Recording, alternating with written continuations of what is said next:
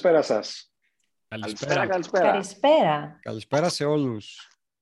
Pharma Bubble, λοιπόν. Συνεχίζουμε δυναμικά με το δεύτερο επεισόδιο της σεζόν και για σήμερα σας έχουμε μία έκπληξη. Η σημερινή μας καλεσμένη δεν είναι, θα ξεκινήσουμε το δεν είναι. Δεν είναι επαγγελματίες υγείας. Δεν είναι ακαδημαϊκοί, δεν είναι γιατροί, δεν είναι επιδημιολόγοι, δεν είναι ειδικοί στην ανάλυση των μαθηματικών και των στατιστικών, αλλά έχουν μια πάρα πολύ ωραία και ενδιαφέρουσα απορία και κυρίως μια πολύ ωραία ενδιαφέρουσα τροχιά στο τι έχουν κάνει τα τελευταία χρόνια. Ε, μάλλον, για να μην πω εγώ κάτι περισσότερο, ε, Δημήτρη και φίλοι, καλώς ήρθατε στο Pharma Bubble. Καλώς σας, Καλώς σας βρήκαμε. Βοηθήστε μας λίγο να καταλάβουμε ποιοι είστε και τι κάνετε. Ξεκινήσω.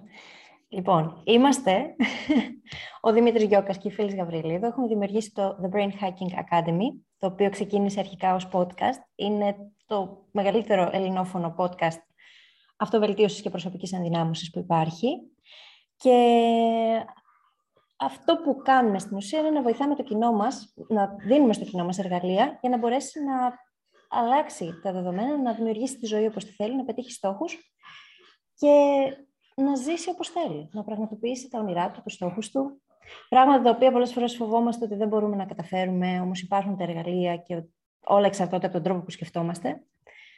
Αυτό με λίγα λόγια. Και θα προσθέσω, λέγοντας γιατί ξεκίνησα να το κάνουμε πρακτικά. Έτσι. Αρχικά, ένα πάρα πολύ σημαντικό κομμάτι ήταν ότι εμείς οι ίδιοι περάσαμε πάρα πολλές δυσκολίες. Και το υλικό που υπάρχει για την αυτοβελτίωση, ειδικά στην Ελλάδα, αλλά και στο εξωτερικό ακόμα, υποτιμούσε τις δυσκολίες των ίδιων των ανθρώπων που μοιραζόντουσαν τις συμβουλές.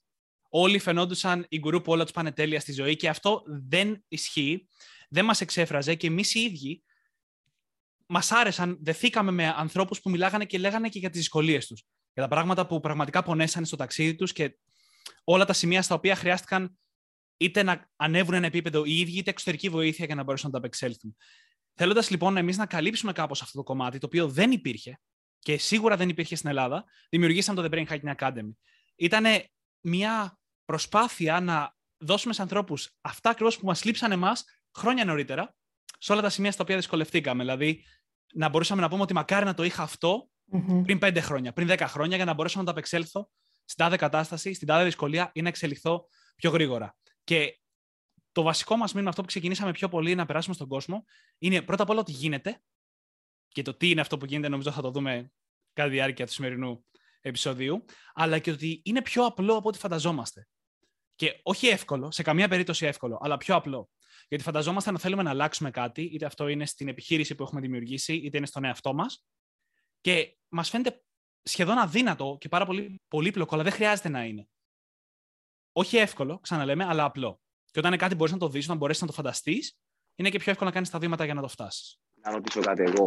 Εσείς ε, ποιο είναι το επαγγελματικό σας background, πώς ξεκινήσατε επαγγελματικά πρώτα απ' όλα και πώς από αυτό που κάνετε επαγγελματικά μεταβήκατε σε αυτή τη διαδικασία του να ξεκινήσετε να μοιράζεστε αυτές τις πληροφορίες, αυτά τα βιώματα, αυτές τις, ε, ας πούμε, αυτά τα tips που δίνετε στον κόσμο; Εγώ ξεκίνησα ως εκπαιδευτικός. Οι σπουδές μου οι αρχικές ήταν στη γερμανική γλώσσα και φιλολογία. Εργάστηκα για πάρα πολλά χρόνια, πολλά χρόνια στην ιδιωτική εκπαίδευση ως καθηγήτρια γερμανικών. Σε διάφορα σχολεία, φροντιστήρια, ε, σε ιδιωτικό σχολείο. Και αυτό ένιωθα πάντα ότι δεν μου ήταν αρκετό, ότι είχα πράγματα να δώσω, ότι μπορούσα να βοηθήσω και με άλλους τρόπους και άρχισα να ψάχνω για το πώς μπορώ πρώτα απ' όλα να διδάσκω καλύτερα. Από ένα σημείο και μετά ε, ήρθε και η προσωπική δική μου ανάγκη και ο δικός μου προσωπικός αγώνας, διότι έχω περάσει διατροφικές διαταραχέ και μέσα σε αυτό μελέτησα πάρα πολύ, διάβασα πάρα πολύ ψυχολογία, βιολογία, νευροβιολογία, πώς λειτουργεί τέλος πάντων το ανθρώπινο σύστημα και ο οργανισμός. Πράγματα τα οποία σήμερα έχω την ε, δυνατότητα να χρησιμοποιώ και στη δουλειά μου, αλλά τότε δεν ήξερα ότι θα το έκανα.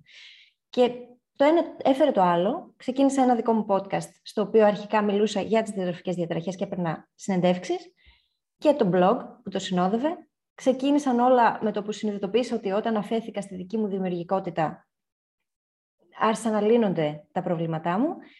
Είχα μπει στον κόσμο της αυτοβελτίωσης για πολλά χρόνια πριν από αυτό, οπότε σιγά σιγά άρχισαν να κάνουν κλικ τα πράγματα και κάποια στιγμή Γνωριστήκαμε και με τον Δημήτρη και όλο αυτό ήρθε και έδεσε, που λένε. Ο Δημήτρης τι background επαγγελματικό έχει; Καταρχάς, να κλείσω αυτό που είπε η φίλη, λέγοντας ότι ισχύει ότι τότε που γνωριστήκαμε ήρθε και έδεσε.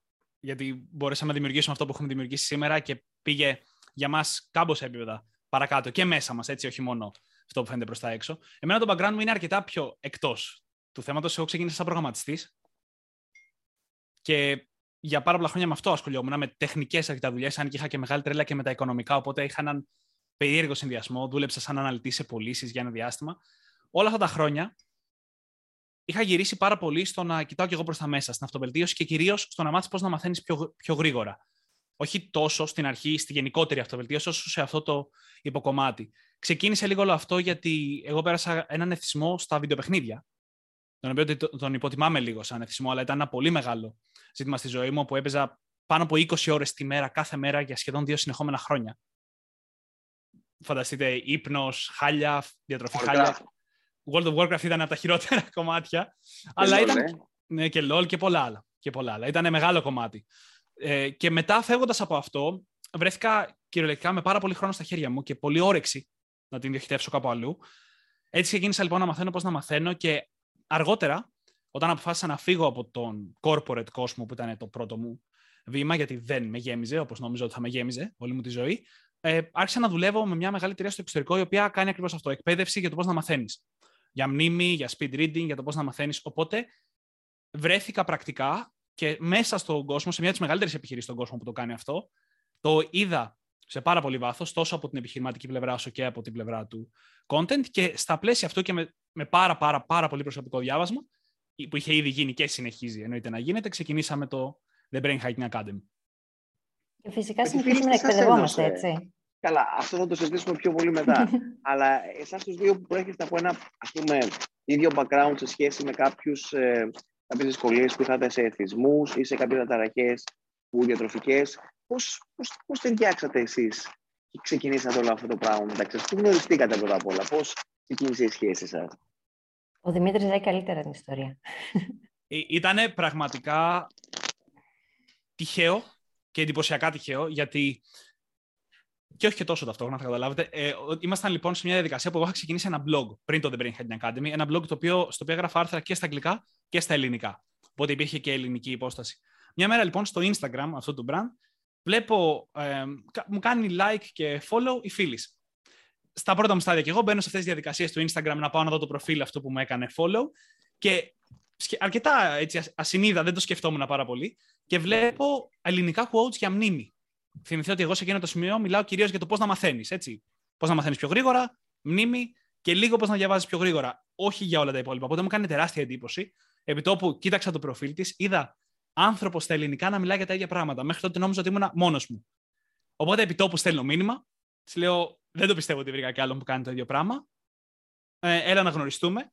Και μπήκαμε σε μια διαδικασία, μπήκαμε σε μια κλίση στο Skype. Και σε αυτή την πρώτη κλίση, μια μισή ώρα περίπου διάρκεια, τα βρήκαμε τόσο πολύ που στο τέλος της κλήσης έπεσε η ιδέα του να κάνουμε ένα podcast μαζί. Και κάτι εξίσου χρήσιμο που κάναμε εκείνη τη στιγμή, την ίδια στιγμή που είπαμε ότι μας ενδιαφέρει αυτό το project και να το εξερευνήσουμε, η επόμενη μας απόφαση ήταν για τους επόμενους τρεις μήνες να μην κάνουμε τίποτα και να συναντιόμαστε σε εβδομαδιαία βάση για να γνωριστούμε. Γιατί θυμηθείτε, ήταν η πρώτη φορά που μιλάγαμε, έτσι, οπότε δεν ξέραμε αν αυτό το ωραίο vibe που είχαμε μεταξύ μας ήταν κάτι πραγματικό ή η πρώτη γνωριμία. Οπότε περάσαμε τους επόμενους μήνες να γνωριστούμε καλύτερα, Κουβεντιάζαμε προφανώς και λίγο για το podcast, αλλά δεν κάναμε καθόλου δουλειά. Απλά γνωριζόμασταν περισσότερο για την ιστορία μας, για τα προβλήματά μας, ενώ για τα pain points μας, τα σημεία έτσι, που πονάνε περισσότερο, για τα πράγματα που μας βγήκαν πιο εύκολα, για τις αξίες μας. Μην φαντάζεσαι ότι ρωτήσαμε ένα ποιες είναι οι αξίες σου, έτσι. Απλά προσπαθούσαμε να διαβάσουμε ο ένας τον άλλον. Ε, και μετά ξεκινήσαμε, στήσαμε το The Brain Hacking Academy και τα υπόλοιπα είναι ιστορία. The rest is history. Η αλήθεια είναι ότι αυτό που μας ένωσε πιο πολύ είναι καταρχάς το ότι έχουμε παρόμοιο mindset. Έχουμε το ίδιο mindset. Βασικά, σκεφτόμαστε τα πράγματα με τον ίδιο τρόπο. Αντιλαμβανόμαστε πόση αξία έχει το growth mindset. Πόσο σημαντικό είναι να σκεφτόμαστε ότι μπορούμε, ότι ο τρόπος υπάρχει, ότι είναι στο χέρι μας. Να έχουμε εμπιστοσύνη στον ίδιο μας τον εαυτό, ότι γίνεται και ότι είναι στο χέρι μας να μάθουμε να εξελιχθούμε και να καταφέρουμε αυτό που θέλουμε, που φαίνεται αδύνατο τώρα. Και ότι έχουμε πολλές κοινές αξίες. Αυτά είναι τα κυρίαρχα. Το ότι μας ενδιαφέρει να προσφέρουμε, μας ενδιαφέρει να βοηθάμε, μας ενδιαφέρει όλο αυτό το κομμάτι του ε, ξέρεις τι μπορείς και Έχουμε τα εργαλεία, μπορούμε να σε βοηθήσουμε, μπορούμε να στα δώσουμε. Και γι' αυτό το λόγο είμαστε και τόσο γενναιόδοροι και στο podcast. Θέλουμε να δώσουμε ό,τι καλύτερο έχουμε στους ακροατές μας, γιατί καταλαβαίνουμε ότι ο κόσμος το έχει ανάγκη αυτό. Και εγώ πιστεύω ότι θα έπρεπε να είναι πολύ εκδημοκρατισμένα όλα αυτά, να μην είναι μόνο στα χέρια κάποιων λίγων που έχουν τη δυνατότητα να τα χρυσοπληρώσουν ενδεχομένως. Δίνουμε εργαλεία στο podcast τα οποία εμείς τα έχουμε χρυσοπληρώσει και δεν χρειάζεται να κάνει το ίδιο το κοινό μας. Ρε, ποιο μου θυμίζει, ποιο μου θυμίζει. τι καλά είσαι, πώς περνάς; Σούπερ. Ε, Γιατί αν podcast κατάλαβα... και όχι... Να, να ρωτήσω κάτι τελευταίο, έτσι γιατί τέτοιο Φυσικά. υπόθεση. Γιατί podcast και όχι vlog ή κάτι άλλο το οποίο είσαστε και οι δύο πρωτογενέστατοι, πανέμορφοι άνθρωποι με πολύ ωραία χημία μεταξύ σας, γιατί να μην έχετε κάνει ένα αντίστοιχο σαν αυτό που κάνουμε εμείς οι κακομουξινοί. Σε καμία περίπτωση πρώτα απ' όλα κάτι τέτοιο. Ε, θες να απαντήσεις; Ωμέ. Καταρχάς, αγαπάμε πάρα πολύ το podcast στην εξαμέσω. Πιστεύουμε πάρα πολύ στη δύναμη του ήχου. Ακούμε για χρόνια ολόκληρα, πάνω από μια δεκαετία, και οι δύο podcasts. Μερικά, ένα από τα πιο αγαπημένα μας είναι εκείνο του Tim Ferriss, ο οποίος είναι και πρότυπο. Και μ, πιστεύουμε πάρα πολύ στη δύναμη του. Πιστεύουμε ότι ένας ακροατής που σε έχει μέσα στο κεφάλι του, στα αυτιά του, επί μία ώρα για ένα ολόκληρο επεισόδιο, σε αισθάνεται τελείως διαφορετικά. Το κοινό μας, αν μιλήσετε μαζί τους, μας αισθάνονται δικούς τους ανθρώπους. Αυτό δεν ξέρω αν με το, βι- μέσα από το βίντεο μπορούμε να το καταφέρουμε. Γιατί με το podcast έχει δυνατότητα να αφιερώσεις πολύ περισσότερο χρόνο στο να ακούσεις μια εκπομπή. Το, το βίντεο έχει κάποιους περιορισμούς. Έχει τον περιορισμό ότι πρέπει να είσαι εκεί και να παρακολουθείς. Το audio δεν έχει αυτούς τους περιορισμούς. Μπορεί να είσαι όπου θέλεις, να κάνεις ό,τι θέλεις παράλληλα και να ακούς την εκπομπή. Μπορεί να κάνεις jogging, να τρέχεις, να έχεις βάλει βόλτα του σκύλο, να μαγειρεύεις, να σιδερώνεις, να πηγαίνεις στη δουλειά σου, να είσαι μέσα στο μετρό. Να είσαι οπουδήποτε, να κάνεις οτιδήποτε άλλο παράλληλα, να οδηγείς και να ακούς. Και αυτό έχει τεράστια δύναμη. Πάντως, εγώ Οπότε- προσωπικά, ας πούμε, παρακολουθώ τα περισσότερα και πολλά βίντεο τα παρακολουθώ σαν podcast. Δηλαδή, τα Μμμ. βάζω στα ακουστικά μου, δεν τα βλέπω, αλλά τα ακούω. Απλά πάντοτε έχω και την επιλογή όταν κάποια στιγμή βρεθώ σε χώρο ή χρόνο που μπορώ να αφιερώσω και οπτικά, να δω αν υπάρχει κάποιο βοήθημα, κάποια slide ή οτιδήποτε άλλο, μπορώ να το κάνω και αυτό. Αλλά πάρα πολλά βίντεο εγώ τα ακούω ως podcast. Δεν θα Απλά διαφωνήσουμε δίνει την μαζί εξτρά σου. επιλογή ότι μ, μπορεί να. και κάποιο, ας πούμε, για παράδειγμα, που και η εικόνα μπορεί να μετράει. Ε, ε, αυτό ίσως. Δεν, θα, δεν διαφωνούμε με αυτό, καθόλου δεν διαφωνούμε. Ίσως από κάποια στιγμή έχουμε στα σχέδιά μας το να δημιουργήσουμε κανάλι. Ε, δεν ξέρουμε ακριβώς τι θα είναι αυτό, οπότε μην το πάρετε τώρα της μετρητής. Αλλά το θέμα είναι ότι οι περιορισμοί δημιουργούν ελευθερία. Και αυτό το λέμε, το πρεσβεύουμε, το πιστεύουμε και το εφαρμόζουμε. Και ξέραμε εξ αρχής, όταν κάναμε αυτή τη συζήτηση, ότι τι βγάζει νόημα να κάνουμε, ότι δεν θα είχαμε χρόνο να κάνουμε τα πάντα. Είμαστε δύο άνθρωποι, τρεις, με την Τζούλια η οποία μας βοηθάει τον τελευταίο ένα χρόνο και, κα- και ενάμιση χρόνο. Ε, και δεν ξέρω τι θα κάναμε χωρίς αυτήν.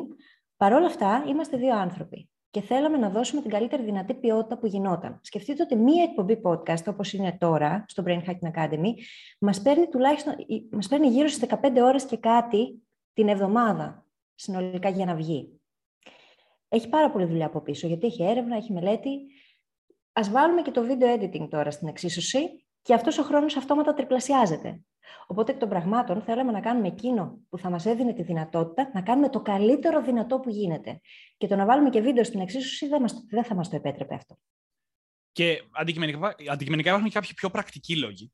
Ενώ ισχύουν ακριβώς όσα είπε η φίλης, αλλά και κάποιοι πρακτικοί. Ο ένας, αυτό που έλεγε μόλις, ήταν θέμα χρόνου. Έτσι, η, όταν ξεκινήσαμε το The Brain Hacking Academy, δεν ήταν το main project της ζωής μας, όπως φαντάζομαι δεν είναι και για εσάς. Ε, είχαμε πολλά άλλα. Δεν γίνει στην περίπτωση δικιά μας. Είχαμε λοιπόν πολλά κομμάτια άλλα που τρέχανε, οπότε θέλαμε κάτι που να μπορούμε να το διαχειριστούμε χρονικά μαζί με άλλα πράγματα. Τώρα πλέον, πα- πάνω από ένα χρόνο, είναι το κύριο μας αντικείμενο, το The Brain Hacking Academy. Είχαμε επίσης τη δυνα... το γεγονός ότι ήταν το μέσο που ξέραμε καλύτερα από όλα, ακριβώς επειδή ήμασταν οι fans αυτού του μέσου για πάρα πολλά χρόνια. Οπότε όταν σκεφτόμαστε, α, μήπως να κάνω YouTube, για μας είχε ένα μεγαλύτερο learning curve αυτό στην αρχή, το οποίο κάλλιστα θα μπορούσαμε να κάνουμε, αλλά ήδη ήταν challenge το να ξεκινήσουμε ένα podcast στα standards που εμείς φανταζόμασταν. Άρα λοιπόν ήταν ένα πολύ πιο εύκολο, πολύ πιο πρακτικό βήμα για εμάς.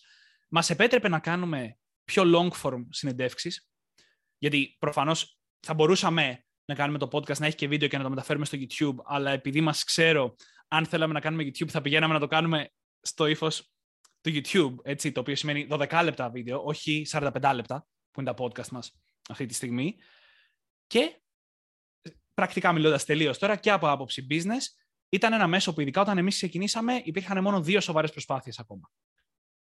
Εκτός αν υπήρχε καμία ακόμα που δεν την είχαμε εντοπίσει, υπήρχαν μόνο δύο σοβαρές προσπάθειες. Δηλαδή, ήμασταν νωρίς στον ελληνικό κόσμο του podcast, ξέροντας ότι αυτό έχει μέλλον, γιατί το βλέπαμε σε όλο τον πλανήτη να, να έχει ήδη εκτοξευτεί. Οπότε είχε και κάποια business λογική αυτή η επιλογή. Mr. Κακονίκο, take it away. Δημήτρη και Φιλής, ε, προσπαθώ τώρα να συγκροτήσω και εγώ τη σκέψη μου για να πάμε να βήμα παρακάτω αυτή τη συζήτηση. Έχω πέντε χρόνια ακαδημαϊκές σπουδές, δύο χρόνια μεταπτυχιακό, έχω ένα σκασμό, διάβασμα κτλ. Και μου λέτε ότι υπάρχει η δυνατότητα κάποιος να μάθει πώς να μαθαίνει. Δεν είμαι σίγουρος ότι είναι, είναι αυτό, αυτό που είπατε ή δεν κατάλαβα καλά. Μια χαρά το είπε. Μια χαρά το καταλάβατε. Και, και αν μπορώ να πεταχτώ, συγγνώμη, συγχωρέστε με και οι τρεις. Ε, μια παρένθεση θα κάνω απλά. Όταν ο Κωνσταντίνος ε, πρότεινε στο κοινό chat που έχουμε, ξέρεις, ε, παιδιά, αυτή είναι η επόμενη καλεσμένη, καλεσμένη μας, πούμε, πάρτε το link και ρίχτε μια ματιά. Εγώ βλέποντας Brain Hacking Academy και μη γνωρίζοντάς σας, ε, το μυαλό μου σαν αθεράπευτα φαρμακοποιός ήταν ότι οπ, αυτοί οι τύποι έχουν βρει smart drugs που δουλεύουν. Φέρτε τους να, να, να, να, μάθουμε τι γίνεται, ας πούμε. Ε, κολλάει σε αυτό που Κωνσταντίνος. Δηλαδή, ξέρεις, με ποιο τρόπο μπορούμε να κάνουμε boost, λοιπόν, αυτή τη διαδικασία. Γίνεται ή είναι λίγο mambo jumbo sales κομμάτι που, ξέρω εγώ, ναι μεν αλλά.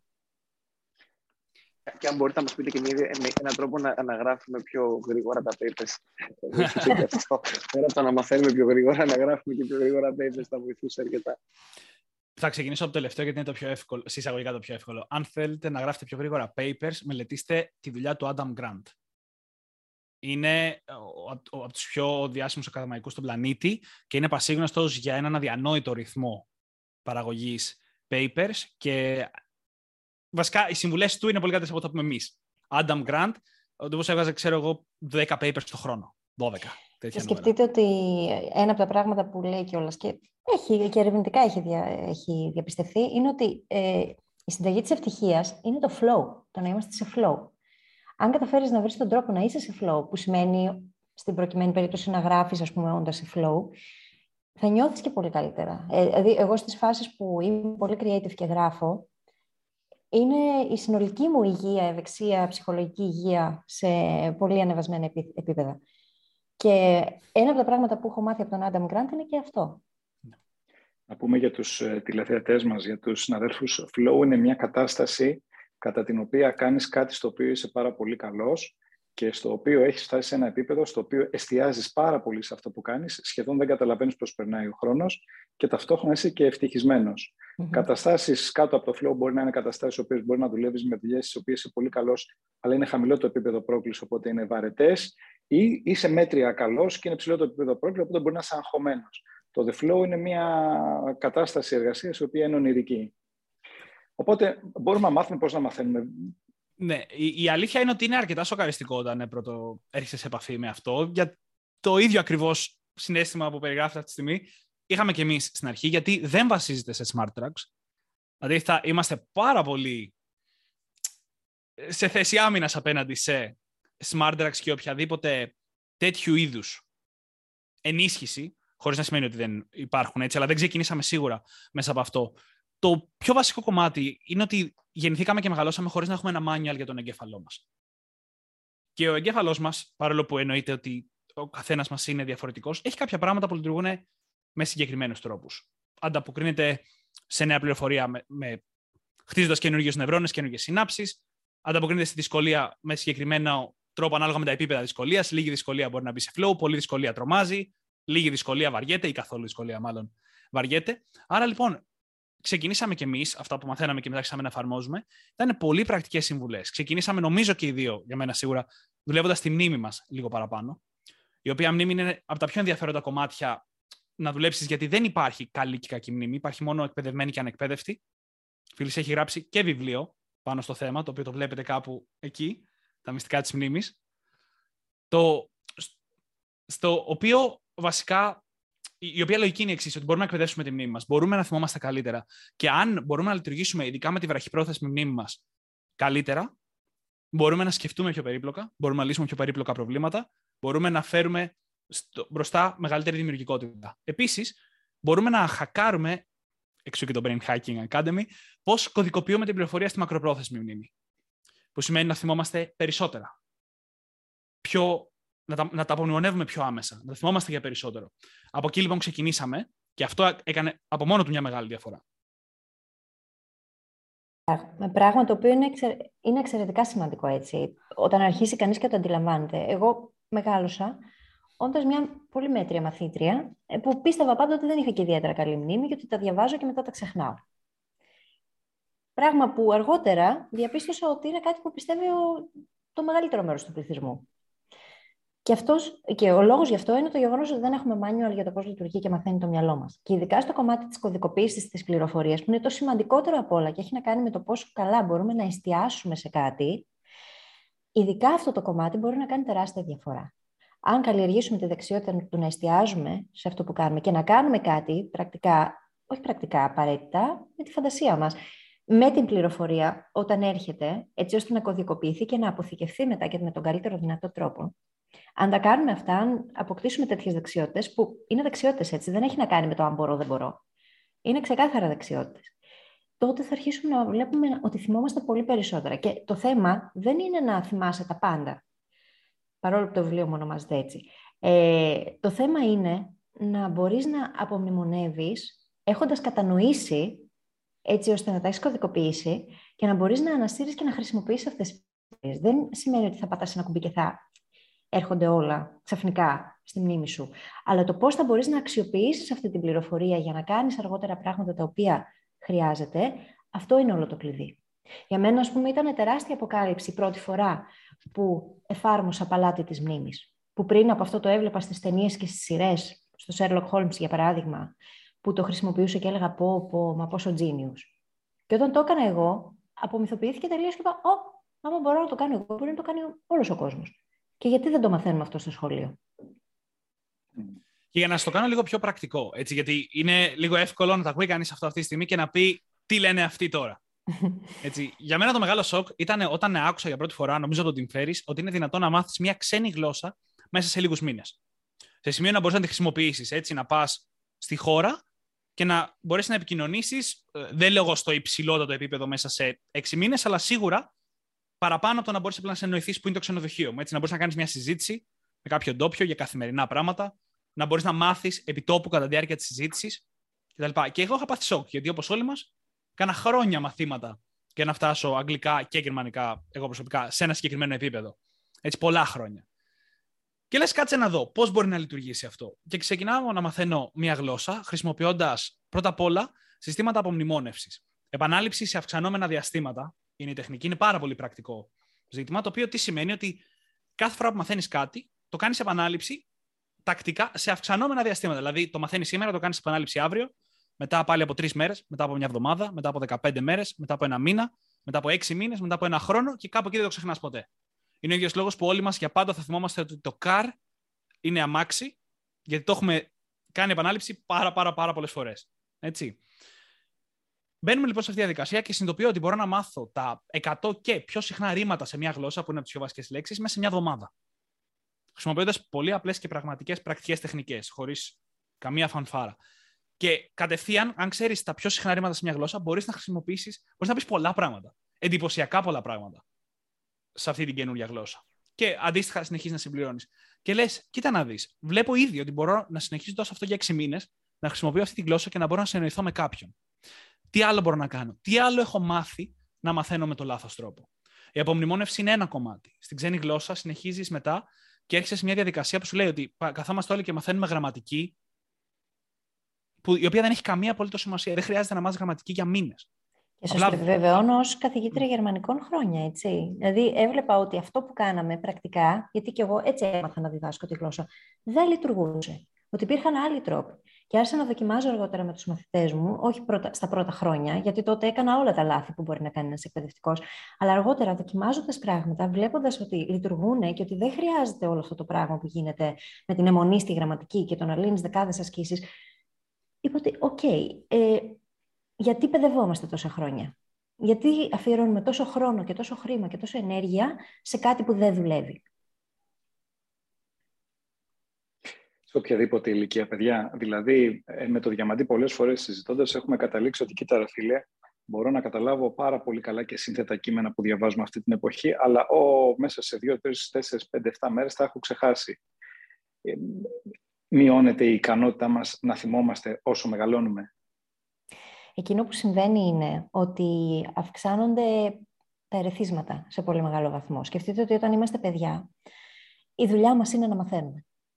Δεν έχουμε να κάνουμε κάτι άλλο, πρακτικά. Εντάξει, πέρα από τα πράγματα που έχουν να κάνουν με την κοινωνική μας ζωή, τους φίλους μας, πέρα από αυτά δεν έχουμε να κάνουμε τίποτα άλλο. Όταν είμαστε ενήλικες, μπορούμε να μάθουμε εξίσου, αν όχι και πιο αποτελεσματικά, με προϋπόθεση ότι θα έχουμε εστιάσεις σε αυτό που κάνουμε και θα κάνουμε συνειδητή εξάσκηση.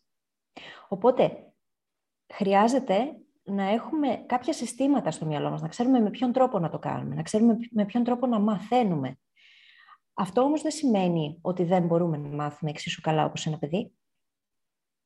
Το θέμα είναι πως την πατάμε όλοι, μεγαλώνοντας αυξάνονται οι υποχρεώσεις, αυξάνονται τα ερεθίσματα, οπότε η βραχυχρόνια μνήμη μας απασχολείται από περισσότερα δεδομένα και εκ των πραγμάτων είναι πιο δύσκολο να μπει η πληροφορία που θέλουμε εμείς να αποθηκεύσουμε. Και εκεί έρχονται αυτές όλες οι τεχνικές μάθησης και απομνημόνευσης που μας βοηθούν να κάνουμε, να εστιάσουμε, να μπούμε και σε flow που λέγαμε νωρίτερα και να μαθαίνουμε αποτελεσματικά. Υπάρχει ανταγωνισμός στην υποδοχεία δηλαδή. Ε; Όπως τα ακούω εγώ όλα αυτά εντωμεταξύ σκεφτόμενος στην καθημερινότητά μου, ε, προσπαθώ να βρω τρόπους με τους οποίους θα μπορούσα, ενώ καθημερινά είμαι διχασ... διχασμένος, πολυχασμένος σε εκατοντάδες πράγματα που τρέχουν σε σχέση με την δουλειά. Δηλαδή όταν μπαίνουμε μέσα στο φαρμακείο είναι πάρα πολλά πράγματα ταυτόχρονα τα οποία πρέπει να, να έχουμε υπό τον έλεγχό μας. Ε, το τι κάνει ο ένας συνεργάτης στο φαρμακείο, τι ζητάει ο ασθενής μας, τι γίνεται πάνω στο εργαστήριο, τι μας ε, θέλει η φαρμακαποθήκη ή ο τάδε προμηθευτής που έχει έρθει ο πολιτής εταιρείας. Ταυτόχρονα τη διάθεση και την επιθυμία που έχω, εγώ τουλάχιστον, αλλά πιστεύω και πολλοί, πολλοί άλλοι συναδελφοί μας, συμπεριλαμβανομένου και των παιδιών εδώ πέρα, να μαθαίνουμε καινούργια πράγματα συνέχεια, να είμαστε καλύτεροι στην επιστήμη και στη δουλειά μας. Και φυσικά, όταν ε, έρχεσαι στο σπίτι σου πλέον, έχεις και την οικογένειά σου. Πράγματα που δεν είναι, υποχρε... είναι υποχρεώσεις με την έννοια ότι μου είναι δυσάρεστα, αλλά προσθέτουν στον φόρτο τον, ε, του, του μυαλού καθημερινά. Και εκεί ουσιαστικά λες πώς θα γίνει να πάω ένα βήμα πίσω από αυτή τη διαδικασία και να μπορώ να κάνω αυτή τη βελτιστοποίηση, αυτό το focus που πρέπει τη στιγμή που διαβάζω ή που... Για μένα δουλεύει η μέθοδος Feynman, επί του παρόντος. Δηλαδή, μαθαίνω κάτι όταν μπορώ να το σπάσω σε κομμάτια και να το εξηγήσω σε κάποιον Αυτό έχω δει ότι δουλεύει για μένα. Τώρα... Είναι, είναι πρώτα απ' όλα ένα θέμα, ε, είναι θέμα mindset. Και δεν εννοώ μόνο να έχεις το mindset ότι μπορώ και θέλω να μάθω, αλλά ότι κάθε τι που κάνω είναι και ευκαιρία για να μάθω αυτή η καθημερινότητα που περιέγραψες μόλις έχει πάρα πολλά κομμάτια τα οποία είναι πάρα, μπορείς να μάθεις πάρα πολλά από αυτά και ήδη έχεις μάθει πάρα πολλά από αυτά από τη διαχείριση ενός φαρμακείου, από τη διαχείριση ανθρώπινου δυναμικού, από τους προμηθευτές, πώς να χτίζεις μια επιχείρηση, πώς να λειτουργεί και κάθε μέρα είναι μια ευκαιρία για μάθηση γιατί το επόμενο επίπεδο, μετά από αυτά που ξεκινήσαμε ε, να λέμε πριν, είναι η μεταφερσιμότητα της γνώσης. Έτσι είναι ότι ό,τι μαθαίνεις μεταφέρεται και σε άλλα κομμάτια. Άρα λοιπόν, όταν είμαστε στο φαρμακείο, μαθαίνουμε κάποια πράγματα, τα οποία μετά μπορούν να μεταφερθούν όταν διαβάζουμε κάτι καινούργιο, όταν μαθαίνουμε κιθάρα στο σπίτι, όταν συζητάμε με φίλους, γιατί έχουμε χτίσει ανθρώπινες δεξιότητες όσο είμαστε στο φαρμακείο. Η μεταφρασιμότητα είναι πάρα πολύ. Βασίζεται αυτό και στις προπάρχουσε γνώσεις που χτίζουμε και στα νοητικά μοντέλα, που είναι σαν να λέμε μοντέλα κανόνες που περιγράφουν το πώς λειτουργεί ο κόσμος. Άρα λοιπόν, αυτή, βασικά αυτή είναι και η διαφορά ανάμεσα στους. Όταν μεγαλώνουμε, δεν είμαστε παιδιά που μαθαίνουμε διαφορετικά, αλλά μπορεί και καλύτερα. Γιατί ένας ενήλικας μαθαίνει με βάση τις προπάρχουσε γνώσεις και εμπειρίες. Παίρνει καινούργια πληροφορία, την κουμπώνει πάνω σε κάτι παλιό και χτίζει ένα ακόμα μεγαλύτερο σύνολο. Ενώ ένα παιδί που δεν έχει δυνατή βάση, απλά εισπράττει και προσπαθεί να, σαν να λύσει ένα πρόβλημα, σαν να λύσει ένα puzzle εκείνη τη στιγμή και να τα αποδομήσει αυτό σε κάτι χρήσιμο για το μέλλον. Άρα λοιπόν υπάρχουν ευκαιρίες σε ό,τι και αν κάνουμε στην καθημερινότητά μας. Και όσο πιο συνειδητά μπορούμε να, το, να την κάνουμε αυτή την καθημερινότητα, τόσο πιο χρήσιμη θα είναι. Από εκεί και πέρα υπάρχουν και άλλες ευκαιρίες. Και πλάκα-πλάκα γυρνάμε στην αρχική μας κουβέντα γιατί podcast. Γιατί σε ένα περίπλοκο πρόγραμμα, το μόνο μέσο μάθησης το οποίο πάντα μπορείς να το έχεις μαζί σου είναι το podcast. Γιατί κάποια στιγμή που κάνεις μια επαναλαμβανόμενη δουλειά στο εργαστήριο, ή που οδηγάς για το σπίτι, γιατί από το φαρμακείο μέχρι το σπίτι είναι 20 λεπτά οδήγηση, ή έχεις βγει για ένα περπάτημα, ένα τρέξιμο, έχεις πάει στο γυμναστήριο. Οτιδήποτε και αν είναι μέσα στην καθημερινότητα αυτό, σου δίνει τη δυνατότητα να κουβαλάς και λίγη μάθηση μαζί σου. Και μπορεί να φαίνεται λίγο ένα 20 λεπτό τη μέρα, αλλά συσσωρεύεται πάρα, πάρα πολύ γρήγορα. Χάρη στη μεταφρασιμότητα της γνώσης. Να, ρωτήσω κάτι. Ε, εγώ με ένα με εντρικάρατε ήδη. Έτσι, παρότι δήλωσα εξ αρχής ότι είμαι ο λιγότερο σχετικός με το, με το αντικείμενό σας. Brain Hacking Academy. Πώς μπορεί κάποιος να γίνει φοιτητή σας; Και τι σημαίνει αυτό; Καταρχάς, το πρώτο στάδιο είναι να γίνει brain hacker. Και για να γίνει brain hacker, έτσι, αυτός, αυτό είναι το προσωνύμιο του κοινού μας. Έτσι, και εμείς αυτό προσδιοριζόμαστε ως brain hackers και το κοινό μας. Ε, για να γίνεις brain hackers, το πρώτο και βασικό που χρειάζεται να κάνεις είναι να αρχίσεις να ακούσεις την εκπομπή, καταρχάς. Και από εκεί και έπειτα, ε, το να γίνει κανείς φοιτητής μας ή μαθητής μας ή δεν ξέρω πώς θες να το ορίσεις, έχει να κάνει καταρχάς με το να εστιάσεις στο να πάρεις τα εργαλεία που σου δίνουμε, που κατα... σε, πρώτη, σε πρώτη φάση το τα δίνουμε όλα δωρεάν. Υπάρχουν στην εκπομπή, δεν κρατάμε τίποτα πίσω, έχω να πω. Δηλαδή, αν κάποιος πάρει και εφαρμόσει έστω και ένα εργαλείο από την εκπομπή, θα δει αποτέλεσμα. Και μάλιστα αυτό που λέγαμε και εξ αρχής ότι θέλαμε να μοιραστούμε το δικό μας struggle, το, το δικό μας αγώνα, ε, έχει να κάνει με το ότι πήραμε, εφαρμόσαμε τα εργαλεία, τα φιλτράραμε πρώτα εμείς, σαν μικρά πειραματόζωα, και μετά τα δίνουμε στο κοινό. Οπότε όλα αυτά που έχουμε εμείς να μοιραστούμε δεν είναι πράγματα τα οποία απλά διαβάσαμε σε ένα βιβλίο. Δεν μιλάμε κιόλας. Έχουμε θέματα στη λίστα μας για μελλοντικά θέματα, τα οποία κάθε φορά που τα συζητάμε λέμε ότι δεν είμαι ακόμα έτοιμος ή έτοιμη να μιλήσω γι' αυτό. Θα το αφήσουμε για αργότερα που θα το έχουμε δουλέψει. Οπότε σε πρώτη φάση χρειάζεται κανείς να γίνει ακροατής. Από εκεί και πέρα μπορεί να επενδύσει στο δικό του The Goal Hacking Journal, το οποίο είναι το εργαλείο που έχουμε δημιουργήσει για να βοηθήσουμε το κοινό μας να πετύχει το νούμερο ένα στόχο τους σε 90 ημέρες. Είναι πρακτικά ένας οδηγός coaching. Και από εκεί και πέρα δημιουργούμε και προγράμματα, κάνουμε coaching, το πρόγραμμα που κυκλοφόρησε πρόσφατα είναι το πρόγραμμα που δημιούργησε ο Δημήτρης, για το οποίο είμαστε πάρα πολύ περήφανοι. Το πώς να ε, το κατάκτησε την αναβλητικότητά σου, μάλλον. Το οποίο είναι ένα εξαιρετικό πρόγραμμα συμπεριφορικής ψυχολογίας. Και για εσάς που μας έχετε ακούσει, ξέρετε ότι επενδύουμε πάρα πολύ στο να έχουμε επιστημονικά δεδομένα και να υπάρχει, να μπορούμε να κάνουμε πάντα backup με δεδομένα όλα αυτά που δίνουμε. Να μην υπάρχει κάτι το οποίο να μην είναι τεκμηριωμένο. Νομίζω ο Ελίας θέλει μια συνδρομή άμεσα σε αυτό το θέμα με την αναπληκτικότητα. Νομίζω ότι θα πρέπει να του κάνετε μια πολύ καλή τιμή για να ναι, μόνο Ελίας θέλει. Δεν έχω θέματα με την αναπληκτικότητα. Και μετά να παίρνουν σειρά οι υπόλοιποι. Δεν έχω τέτοια θέματα εγώ. Έχεις δίκιο. Το πήρα στραβά. Η αναπληκτικότητα έχει θέματα μαζί σου. Ε, να σου ρωτήσω κάτι. Κοιτάζοντας, εγώ επειδή είμαι, έχω πάρει τα επεισόδια σας με τη σειρά, μου έκανε πάρα πολύ εντύπωση και θα ήθελα λίγο να το, να το σχολιάσουμε για να μπορεί κάποιος να υιοθετήσει όλα αυτά, να εντρυφήσεις όλα αυτά ή να δοκιμάσει όλα αυτά, πρέπει να έχει ένα είδος κουλτούρας, μια συγκεκριμένη οτροπία. Και επιλέγω ελληνικές λέξεις για να δούμε, ας πούμε, τι είναι αυτό το, το fixed mindset το οποίο λέτε, το οποίο εμείς ως φαρμακοποιοί πολλές φορές αντιμετωπίζουμε σε κλαδικό επίπεδο. Ε, είμαι ένας φαρμακοποιός, έχω σπουδάσει συγκεκριμένα πράγματα και είμαι αρκετά στρεσαρισμένος, ανήσυχος ή προβληματισμένος στο να δοκιμάσω πράγματα τα οποία είναι πέρα από το κύκλο άνεσισμου τα οποία είναι διαφορετικά από αυτά μάθαινα, έκανα για πολλά πολλά χρόνια τώρα. Μπορείτε να μας βοηθήσετε να καταλάβουμε, γιατί θεωρώ ότι αν κάποιος ξεκινήσει από αυτό, μπορεί συνέχεια να ενστερνιστεί και όλα τα άλλα.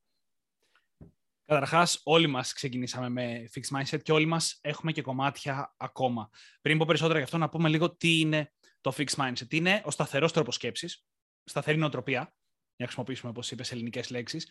Και είναι όταν πιστεύουμε ότι οι δυνατότητες μας είναι προκαθορισμένες.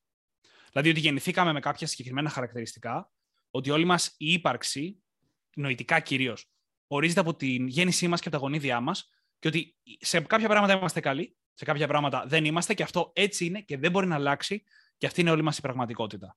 Είναι ένας αρκετά περιοριστικός τρόπος σκέψης και έχουν γίνει και πάρα πολλές έρευνες. Το μεγαλύτερο έργο αυτό μπορούμε να το βρούμε στο έργο της Carol Dweck, οι οποίες έχουν δείξει ότι δεν ισχύει κιόλας. Δεν ισχύει κάτι τέτοιο. Δεν είναι προκαθορισμένες οι δυνατότητές μας, ούτε, σταματάει, ούτε στα, είναι προκαθορισμένες μετά από κάποια ηλικία ή κάτι τέτοιο. Το αντίθετο λοιπόν αυτού είναι το growth mindset, ο αναπτυξιακός τρόπος σκέψης, ο οποίος υποδηλώνει ότι με την ανάλογη προσπάθεια, με σωστά στοχευμένη και την κατάλληλη προσπάθεια, μπορούμε να γίνουμε καλοί σε ό,τι θέλουμε. Εγώ θα βάλω ένα σχεδόν, που είναι ένα πρακτικό σχεδόν. Είναι δύσκολο οποιοδήποτε από εμάς να πάει να γίνει μπασκετμπολίστας στο NBA. Έτσι, αλλά στην, στην τριπτική πλειοψηφία το, το να γίνεις πολύ καλό στο μπάσκετ όμως είναι εφικτό. Έτσι, να το ξεκαθαρίσουμε αυτό. Είναι μια μεγάλη διάκριση στο να γίνω πάρα πολύ καλό σε κάτι και στο να γίνω ο καλύτερος στον κόσμο. Αυτό είναι μια πιο περίπλοκη διαδικασία. Οπότε, αν το ενσθενιστούμε αυτό, αν αναγνωρίσουμε ότι με την ανάλογη προσπάθεια, με στοχευμένη, με σωστή προσπάθεια, μπορούμε να γίνουμε καλοί σε ό,τι θελήσουμε, αλλάζει τελείως και ο τρόπος που προσεγγίζουμε τον κόσμο.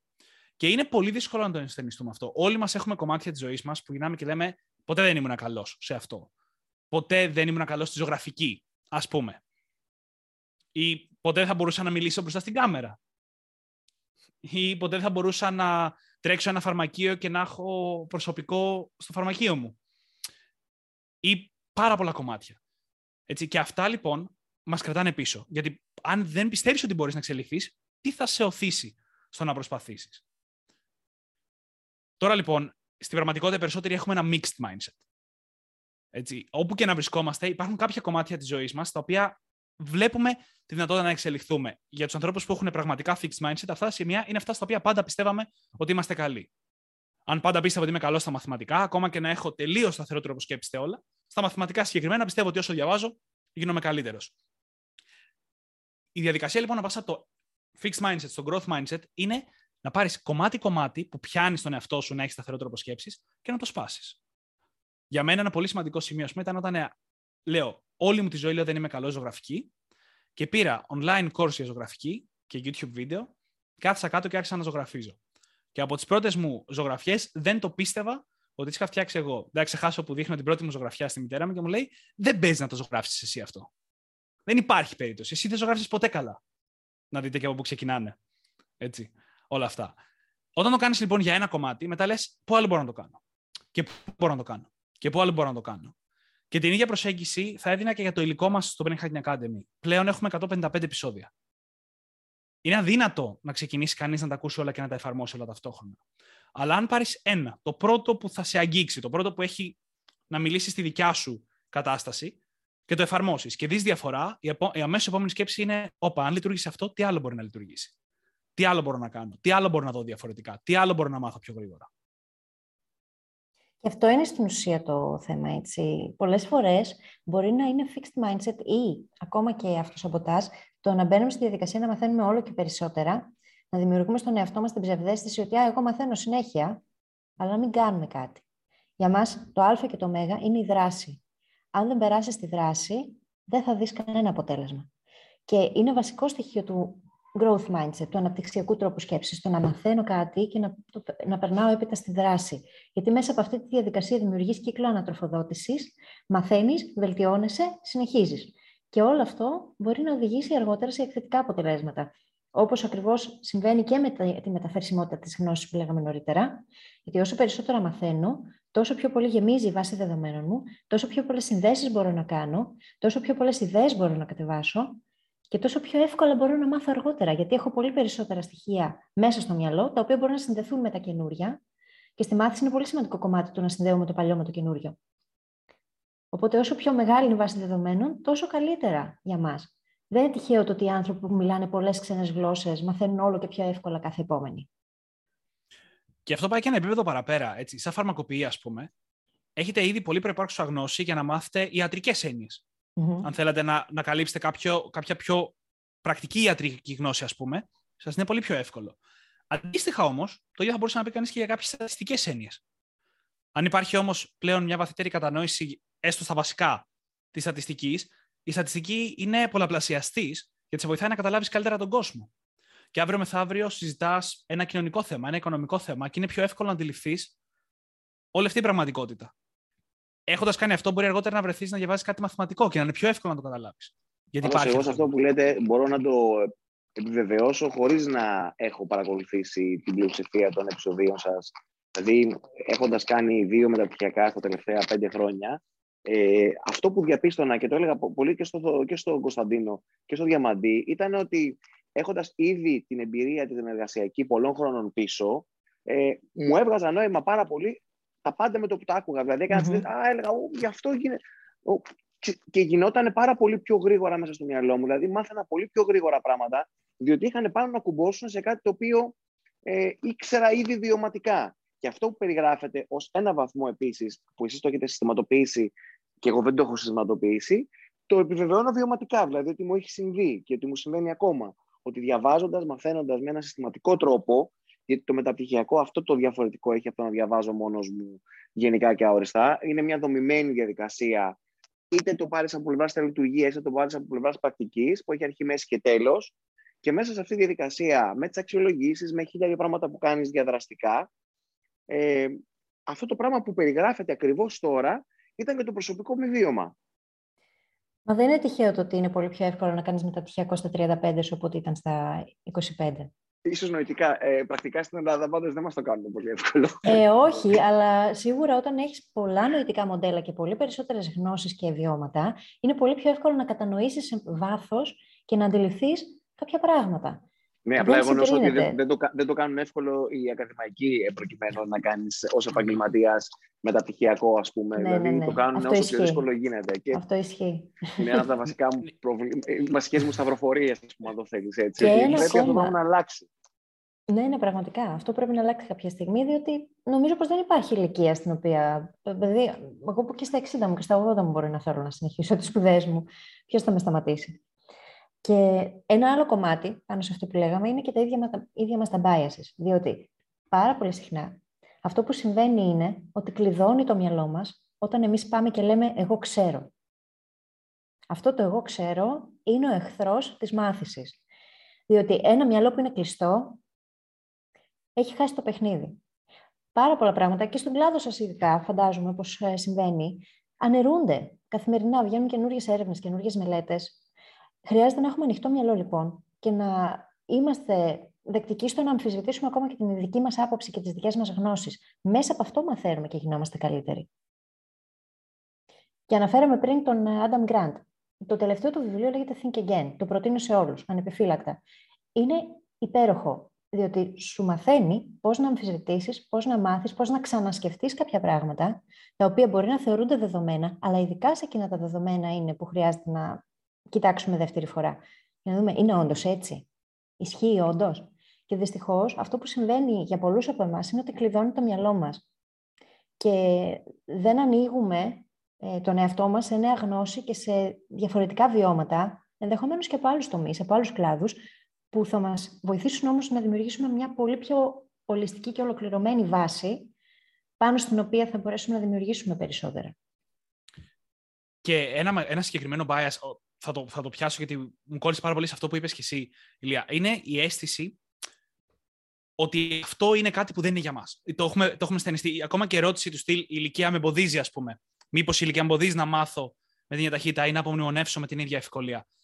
Μπαίνουμε λοιπόν σε ένα τρυπάκι που λέμε, Α, μεγαλώνοντας, είτε γιατί η ζωή μου δεν το επιτρέπει, είτε γιατί ο εγκέφαλός μου πλέον δεν μου το επιτρέπει, δεν μπορώ να κάνω πράγματα. Είπες πριν ότι είναι κάτι που βίωσε στα μεταπτυχιακά και εμείς το έχουμε συστηματοποιήσει. Η βασικότερη συστηματοποίηση είναι το να αρχίσεις να συνειδητοποιήσει ότι αυτό υπάρχει παντού. Ότι όπου, όποτε και να κάνεις, όσο, όσο κινείσαι στη μέρα σου, αν είσαι συνειδητός με αυτό που κάνεις, είναι μια ευκαιρία να χρησιμοποιήσεις προπάρχουσα γνώση, να μάθεις πιο γρήγορα και να καταλάβεις καλύτερα τον κόσμο. Δεν είναι ανάγκη να είναι ούτε καν στο μεταπτυχιακό, δεν έχει σημασία η ηλικία.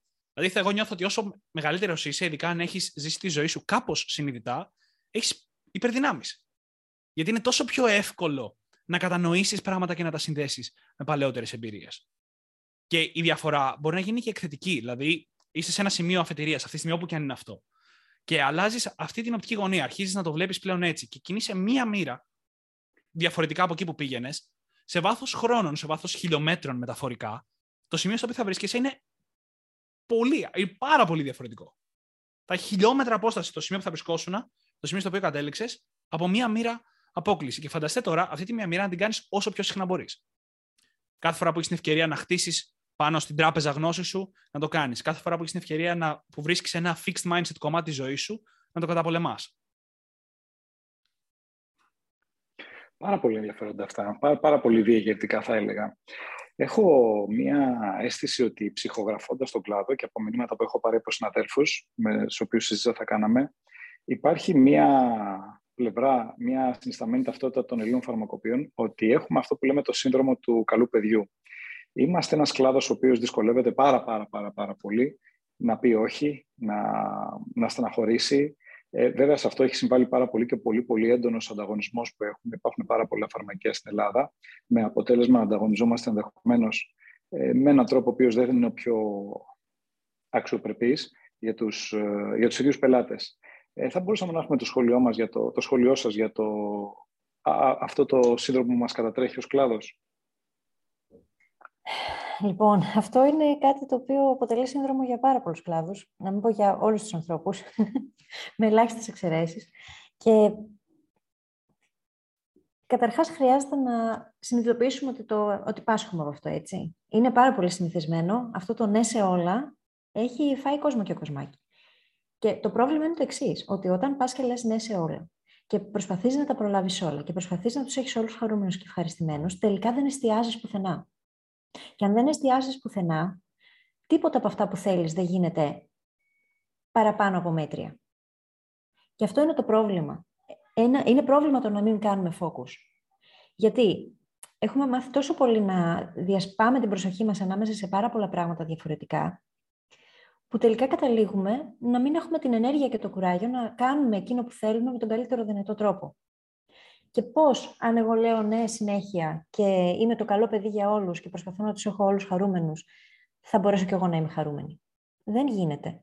Ένα από τα πράγματα τα οποία τους τελευταίους μήνες μας έχει γίνει και λίγο αιμονή στο The Brain Hacking Academy είναι η δύναμη του focus. Του να μπορούμε να, κάνουμε, να εστιάσουμε, να κάνουμε εκείνα τα πράγματα τα οποία έχουν σημασία πραγματική, γιατί είναι λίγα τελικά εκείνα που έχουν πραγματική σημασία και είναι λίγα πράγματα εκείνα στα οποία χρειάζεται να επιλέξουμε, να εστιάσουμε για να δούμε και τα αποτελέσματα που θέλουμε στη ζωή μας. Αλλά δεν έχουμε μάθει να λειτουργούμε με trade-offs, με το κόστος ευκαιρίας, να υπολογίζουμε το κόστος ευκαιρίας στο κάθε τι και να επιλέγουμε. Δυστυχώς όμως έχουμε όλοι μόνο ένα 24ωρο. Και το πώς θα το διαχειριστούμε αυτό το 24ωρο είναι το τι, εκείνο που θα κάνει όλη τη διαφορά. Αλλά αυτό δεν είναι εύκολο και απαιτεί μερικές δύσκολες αποφάσεις, απαιτεί δουλειά με το μέσα μας δεν είναι όμως κάτι που δεν γίνεται. Για μας, τη στιγμή που είπαμε ότι σταματάμε τα πάντα και εστιάζουμε στο Brain Hacking Academy, είναι που άρχισαν να γίνονται και τα πράγματα όπως τα θέλουμε εμείς. Και ακόμα έχουμε δουλειά μπροστά μας, έχουμε πάρα πολλή δουλειά. Αλλά όσο προσπαθούσαμε να τα κάνουμε όλα και να είναι όλοι χαρούμενοι, τελικά δεν είχαμε άνω του μετρίου αποτελέσματα. Και εκεί είναι που γίνεται η μεγάλη ανατροπή. Όταν συνειδητοποιείς ότι χρειάζεται να αλλάξει τον τρόπο που σκέφτεσαι και λειτουργείς. Γιατί Πάντα θα υπάρχει κάποιος που θα είναι δυσαρεστημένος. Δεν μπορείς να τους κάνεις όλους χαρούμενους. Το να επιλέξεις όμως πώς θα λειτουργείς. Ένα παράδειγμα είναι η IKEA, που την ξέρουμε όλοι. Η IKEA κάποια στιγμή πήρε την εξής απόφαση. Έκανε το trade-off ότι τι μπορώ να κάνω, θέλω να διαθέσω έπιπλα στο κοινό σε καλές τιμές. Και τι πρέπει να κάνω γι' αυτό, να τους αφήσω να τα συνενολογούν εκείνοι. Ήταν συνειδητή επιλογή όμως για το ίδιο το brand. Το ότι δεν θα πάω να συναγωνιστώ τα πολύ high-end ε, έπιπλα και τις εταιρείες. Ότι εγώ αυτό παρέχω. Τέλος. Πράγμα που σημαίνει ότι δεν μπορώ να πάω παραπάνω. Θα μείνω σε, σε αυτό το range, σε αυτό το, σε αυτό το πεδίο. Και είναι η IKEA που ξέρουμε σήμερα. Αν προσπαθούσε να τα κάνει όλα και να τους έχει όλους χαρούμενους όμως, τι θα ήταν σήμερα, τους ξέραμε άραγε. Και αυτό είναι που δεν καταλαβαίνουμε. Ότι το να κάνεις focus είναι εκείνο που μπορεί να σε βοηθήσει να ξεχωρίζεις τελικά μέσα στον ανταγωνισμό. Και χωρίς να το έχουμε στενηθεί προφανώς, είπε όλα τα points που είχα σκοπό να φέρω. Εγώ θα τα κάνω λίγο πιο συγκεκριμένα. Θα τολμήσω να ρισκάρω να, κάνω, να βάλω κάποιο λάθος συμπέρασμα για τον κλάδο. Έτσι. Αλλά νιώθω ότι αυτό που, λέ, που λέτε και οι τρεις με, με το σύνδρομο του καλού παιδιού στο, στο φαρμακείο, ότι είναι μια προσπάθεια σαν ανταγωνιστικό πλεονέκτημα για τον κλάδο να, να καλύψω όλες τις ανάγκες ολονών. Να μην πω σε κανέναν, να είμαι εκεί για ό,τι ανάγκη έρχεται ο πελάτης και ζητάει από μένα. Το οποίο είναι ένας τρόπος προσέγγισης, αλλά δεν είναι απαραίτητος. Υπάρχουν και άλλα ανταγωνιστικά πλεονεκτήματα που μπορεί να έχει ένα αντικείμενο του κλάδου. Ειδικά στο δικό σας κλάδο, το πρώτο πράγμα που μου χτυπάει εμένα θα ήταν ακόμα περισσότερο expertise. Τουλάχιστον και εγώ εισπράττω ότι στη μέση καθημερινότητά μου θα μπορούσε να ξέρει ο φαρμακοποιός περισσότερο από όσα ξέρει. Θα μπορούσε. Δεν ξέρω αν διαφωνείτε ή συμφωνείτε, αλλά αν, αν θα μπορούσε να ξέρει περισσότερα, πώς θα ήταν αν επικεντρωνόμουν στο να, έχω, να δώσω το χρόνο και την ενέργειά μου στο να έχω ένα ας πούμε, φαρμακείο, στο οποίο η γνώση και η, η ικανότητα είναι το, το μέγιστο που κυνηγάμε και όχι απαραίτητα ικανοποίηση όλων των πελατών. Αντίστοιχα, μπορεί να είναι ένα νης, δηλαδή μια συγκεκριμένη κατηγορία. Να πεις ότι ξέρεις τι, τι με ενδιαφέρει εμένα, τι ξέρω πάρα πολύ καλά, τι είναι αυτό το οποίο πραγματικά θα μπορούσα να χτίσω το brand μου και το, την επιχείρησή μου γύρω από αυτό. Μπορεί να έχει να κάνει με το διαβήτη, μπορεί να έχει να κάνει με τα ανατομικά είδη. Φανταστείτε, δεν ξέρω τον κλάδο σας καλά, οπότε μπορεί να έχετε πολύ καλύτερα παραδείγματα από μένα αυτή τη στιγμή. Το ζήτημα είναι ότι κάθε τι που κάνουμε έχει κόστος ευκαιρίας και εξορισμού. Το σύνδρομο του καλού παιδιού είναι, βασίζεται στο εύρος. Βασίζεται στο να μπορώ να καλύψω σε κάποιο επίπεδο πολλές διαφορετικές περιπτώσεις όσο καλύτερα μπορώ. Μερικές φορές με μέτριο τρόπο, μερικές φορές με ικανοποιητικότατο τρόπο. Πώς θα ήταν αν, σαν προσέγγιση, κοιτάγαμε το βάθος. Γιατί αυτό θα φέρει τελείως διαφορετικές και ενωτόμε ίσω προσεγγίσεις στην καθημερινότητα του συγκεκριμένου κλάδου και πολλών άλλων κλάδων. Έτσι. Και στο ψυχολογικό κομμάτι, στο ψυχολογικό κομμάτι, το νομίζω ότι το μεγαλύτερο κομμάτι είναι αυτό που έλεγα στην αρχή με το ανταγωνιστικό πλεονέκτημα. Ότι είναι ένα ανταγωνιστικό πλεονέκτημα το να μπορείς να καλύψεις ένα εύρος ανθρώπων, αλλά υπάρχουν και άλλα ανταγωνιστικά πλεονεκτήματα. Είτε η εξειδίκευση σε κάποιο κομμάτι, είτε είναι να προσφέρεις κάτι, σε γενικό κοινό να προσφέρεις κάτι άλλο σε υψηλότερο επίπεδο και όχι απλά το να σου κάνω όλα τα χατήρια. Ό,τι και να άρχισε να μου ζητήσεις. Είναι πάντως πολύ ενδιαφέρον που δύο άνθρωποι που δεν έχουν σχέση με τον κλάδο, ε, παρά μόνο σαν καταναλωτές προφανώς, ε, βλέπουν ένα ξεκάθαρο μοτίβο το οποίο το έχουν αναγνωρίσει και άλλοι άνθρωποι του κλάδου μας οι οποίοι όμως είναι λίγο έξω από τη δικιά μας πραγματικότητα, όπως η Μαρία Καρβάλο που είχαμε την προηγούμενη φορά. Αυτό σκεφτόμουν τώρα, λέω, ότι ναι. επαναλαμβάνουμε αυτά που λέγαμε την προηγούμενη φορά. Έτσι, ουσιαστικά, ναι, και το έχουμε ξαναπεί και άλλες, με άλλους καλεσμένους μας από διαφορετική πλευρά αυτή, από ακαδημαϊκή άποψη ή οτιδήποτε άλλο. Ναι, ότι δεν μπορείς να τα κάνεις όλα. Ναι, δεν μπορεί να τα κάνει όλα πολύ καλά. Έτσι. Οπότε... Ότι το λένε δύο άνθρωποι που δεν είναι του κλάδου. Όμως. Δηλαδή είναι κάτι που θα μπορούσε να τους πει κάποιους καταναλωτές. Είναι μια universal αλήθεια, μια universal πραγματικότητα αυτή. Δεν έχει να κάνει με τον κλάδο, έχει να κάνει με οποιονδήποτε άνθρωπο και κατάσταση και εταιρεία. Διότι το να έχουμε την ψευδέστηση ότι μπορούμε να τους καλύψουμε όλους είναι απλά μια ψευδέστηση. Εμείς, όταν ξεκινήσαμε το Brain Hacking Academy, καταρχάς δεν θέλαμε να απευθυνθούμε σε εκατομμύρια κοινού. Δεν γίνεται, είναι αδύνατον αυτό. Γιατί είναι κάτι πάρα πολύ συγκεκριμένο αυτό που δίνουμε, αυτό που παρέχουμε στο κοινό μας και δεν είναι για όλους τους ανθρώπους και αυτό είναι OK με εμά. Επίσης, μοιραστήκαμε προχθές στο newsletter μας κάτι το οποίο για μας αποτέλεσε εξ αρχής φιλοσοφία και στάση ζωής. Και αυτό είναι η λογική των 1000 true fans. Σε έναν κόσμο δισεκατομμυρίων, ένας καλλιτέχνης, γιατί από εκεί ξεκίνησε, για τους καλλιτέχνες ξεκίνησε λίγο όλη αυτή η φιλοσοφία, αλλά μπορεί να εφαρμοστεί σε οποιαδήποτε εταιρεία, δεν χρειάζεται πάνω από χίλιους πραγματικούς φαν όμως για να βιοπορίζεται. Και αντίστοιχα μια εταιρεία. Εμείς, όταν ξεκινήσαμε σαν Brain Hacking Academy, αυτό που είχαμε στο μυαλό μας είναι να δημιουργήσουμε αυτή την βάση των χιλίων πραγματικών fans, οι οποίοι θα είναι εκεί, θα είναι 100% brain hackers και θα μοιράζονται τη δουλειά μας με άλλους ανθρώπους. Τίποτα παραπάνω. Αυτό θέλαμε. Αυτός ήταν ο σκοπός. Έχουμε αυτή την αίσθηση ότι πρέπει να απευθυνθούμε σε, σε όλο τον κόσμο, ενώ εκείνο που χρειαζόμαστε είναι να δημιουργήσουμε μια βάση πελατών που να έρχονται ξανά και ξανά σε εμάς, γιατί θα είναι ευχαριστημένοι, γιατί θα παίρνουν αυτό που, που θέλουν, αυτό που χρειάζονται πραγματικά. Γιατί μόνο εμείς θα μπορούμε να τους το δώσουμε. Και αυτό είναι κάτι που δεν μαθαίνουμε και είναι στο marketing παίζει πάρα πολύ, στο εξωτερικό κυρίως. Στην Ελλάδα τώρα είναι στα, στα γενοφάσκια του ουσιαστικά. Αλλά αν αρχίσουμε να σκεφτόμαστε όλοι με αυτή τη φιλοσοφία, και δημιουργήσουμε τη βάση και το τα προϊόντα και την... τις συνθήκες για να προσφέρουμε σε αυτό το δικό μας το κοινό, που είναι εκεί για μας μόνο, θα αλλάξουν πάρα πολλά πράγματα.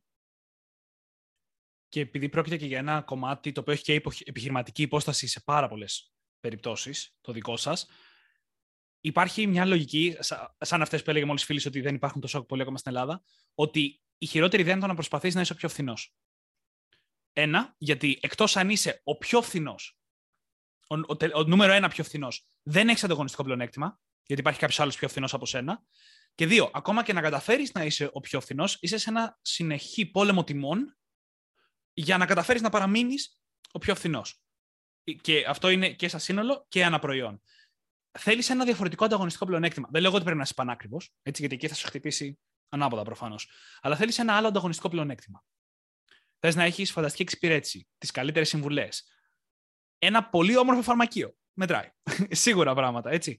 Και οποιοδήποτε άλλο ανταγωνιστικό πλεονέκτημα, μια εξειδίκευση, ας πούμε. Καλή τοποθεσία. Όλα, όσο περισσότερο, τόσο το καλύτερο. Ανταγωνιστικό πλεονέκτημα όμως, το οποίο να μην είναι κάτι το οποίο σε εγκλωβίζει σε μια θέση όπου δεν μπορείς να ξεφύγεις. Όπως ας πούμε της χαμηλότερης τιμής.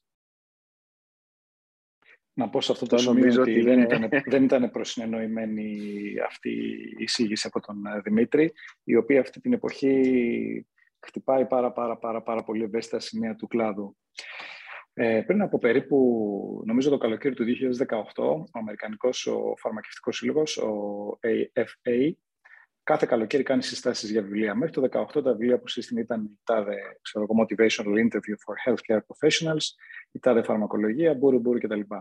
Εκείνο το καλοκαίρι, λοιπόν, ο Αμερικανικός Φαρμακευτικός Σύλλογος σύστησε στα μέλη στους Αμερικανούς συναδέλφους τρία βιβλία. Το ένα βιβλίο ήταν το How to Win Friends and Influence People. Το άλλο βιβλίο ήταν νομίζω το Getting Things Done ή κάτι τέτοιο. Και ένα τρίτο το οποίο πάντως είχε να κάνει με, με το πώς μπορείς να εξελιχθείς και να κάνεις networking.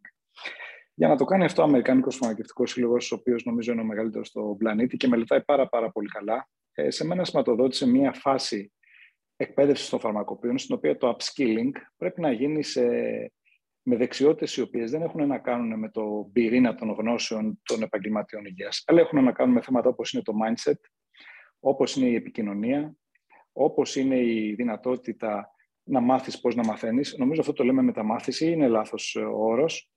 Πολύ ωραία να είναι η μεταμάθηση και συνολικά να εξοπλίζεσαι για έναν γενναίο νέο κόσμο, στον οποίο τίποτα δεν είναι δεδομένο, εκτός από το ότι τα πάντα αλλάζουν. Ε, νομίζω ότι ευχαριστηθήκαμε πάρα πάρα πάρα πολύ αυτό το επεισόδιο. Θα ήθελα να παρακινήσω και να παρακαλέσω όλους τους Έλληνες συναδέλφους, ειδικά τους νέους συναδέλφους που έχουν ηλικία άνω των 60 ετών και πιστεύουν ότι τα πράγματα τους έχουν ξεπεράσει, να ρίξουν μια ματιά σε αυτό το podcast. Είμαι σίγουρος ότι θα βρουν κάτι ενδιαφέρον και θα ήθελα να κλείσουμε με τον, την φίλης και τον Δημήτρη σε ό,τι αφορά την αλλαγή και την προσαρμογή μας σε αυτήν. Θα ήθελα να να, να το ακούσουμε και να το ευχαριστηθούμε. Η αλλαγή και η προσαρμογή. Καταρχάς, μιλάς για δεξιότητες, οι οποίες είναι κλειδί, ειδικά στον 21ο αιώνα. Γενικά είναι, αλλά ειδικά στον 21ο αιώνα, ειδικά στην εποχή που ζούμε, την εποχή της πανδημίας, που άλλαξαν τόσο πολλά πράγματα και έγινε τόσο ξεκάθαρο ότι η αλλαγή ήρθε εδώ για να μείνει. Η συνεχής αλλαγή. Και πριν συνέβαινε, απλά δεν την συνειδητοποιούσαμε τόσο έντονα. Και δυστυχώς ή ευτυχώς, εκείνοι οι οποίοι κατάφεραν τελικά να ανταπεξέλθουν και να κερδίσουν ακόμα μέσα σε όλη αυτή την κατάσταση είναι εκείνοι που προσαρμόστηκαν πιο εύκολα και γρήγορα. Και οι άνθρωποι που προσαρμόζονται πιο εύκολα και γρήγορα είναι εκείνοι που είναι πάντα ανοιχτοί στο να μαθαίνουν καινούργια πράγματα, να καλλιεργούν καινούργιες δεξιότητες, οι οποίες είναι από πολλούς διαφορετικούς κλάδους. Αυτά που ανέφερες, η επικοινωνία. Αυτό είναι πρώτες αρχές. Υπάρχει κάτι πιο σημαντικό από την επικοινωνία όταν τα πάντα διέπουν ανθρώπινες σχέσεις. Όταν μιλάμε για πράγματα τα οποία είναι πολύ βασικά. Αν δεν ξέρουμε πώς να επικοινωνούμε, πώς θα κάνουμε social media. Αυτή είναι η βάση των πάντων. Αν δεν ξέρω πώς να επικοινωνήσω, πώς θα κάνω πωλήσεις. Αυτές είναι δεξιότητες οι οποίες είναι απόλυτα καλλιεργήσιμες. Δεν υπάρχει το δεν μπορώ να μάθω να επικοινωνώ καλύτερα. Είναι όλα δεξιότητες. Το θέμα είναι να τις δούμε έτσι και να είμαστε ανοιχτοί στο να μάθουμε. Διότι διαφορετικά θα χάσουμε το παιχνίδι. Οπότε, χρειάζεται πρώτα απ' όλα να δούμε την προσαρμοστικότητα σαν δεξιότητα και να αρχίσουμε να κάνουμε κινήσεις προς αυτή την κατεύθυνση. Να αναλαμβάνουμε μικρές δράσεις που θα ανοίγουν το μυαλό μας, θα βελτιωνόμαστε εμείς διαρκώς και να το έχουμε σαν προτεραιότητα αυτό. Διότι τα πράγματα αλλάζουν και θα συνεχίσουν να αλλάζουν.